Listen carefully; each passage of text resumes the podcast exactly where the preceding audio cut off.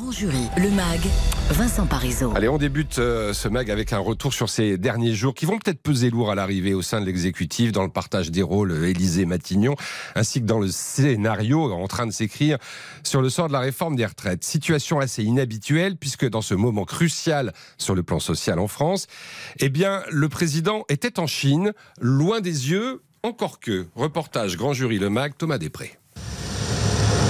Ce devait être un voyage aux allures de retrouvailles. Je suis très heureux de vous retrouver trois ans après. Emmanuel Macron face à la communauté française, première étape d'une visite de trois jours pour se reconnecter avec la Chine. Mais très vite, c'est un autre sujet qui a rattrapé le président. Notre première information, c'est le rendez-vous qui débute en ce moment même à Matignon entre Elisabeth Borne et les huit syndicats. La réforme des retraites, encore et toujours, et malgré les 8000 kilomètres qui le séparent de Paris. Vive la République et vive la France. Le président est vite informé par son équipe. La réunion a tourné court. Et sur le perron de Matignon, le leader de la CFDT, Laurent Berger, ne mâche pas ses mots. On avait une crise sociale qui se transforme en crise démocratique. Une crise démocratique, les termes font bondir Emmanuel Macron. Avec le syndicaliste, le contact est rompu depuis bientôt cinq mois. Alors face à une trentaine de journalistes réunis à l'ambassade, le président le charge violemment. Une colère vite remontée au principal intéressé. Amandine Legault, vous recevez donc ce matin Laurent Berger, secrétaire général de la Il y CFDT. a un problème entre vous et C'est pas moi le problème. On n'est pas sur un ring. Il n'est pas le président de la République seulement de Laurent Berger. Un acharnement que beaucoup critiquent, y compris dans la majorité.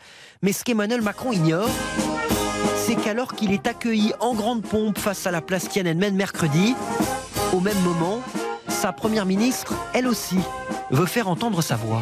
Elisabeth Borne sereine, déterminée et qui se démarque d'Emmanuel Macron. RTL a Lorsqu'il découvre ses confessions, le président est dans l'avion, direction Canton au sud du pays, et une petite phrase va particulièrement faire réagir. Avant d'aller chercher des alliés, c'est important qu'on dise où l'on veut aller. Il faut redonner du sens et du souffle à l'action. Je ne suis pas simplement là pour administrer le pays. Une première ministre qui défie son président, qui plus est à, à l'autre bout du monde. Depuis les airs, le conseiller en communication d'Emmanuel Macron griffonne dans ses notes une réponse. Le président a fixé le cap lors de son interview au 13h de TF1.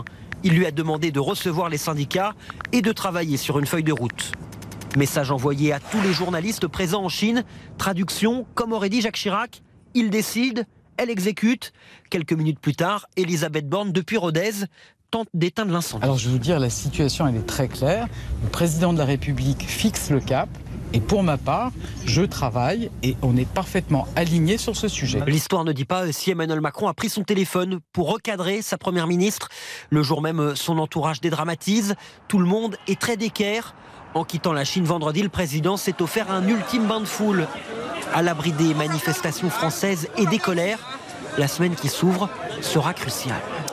Reportage signé Thomas Després.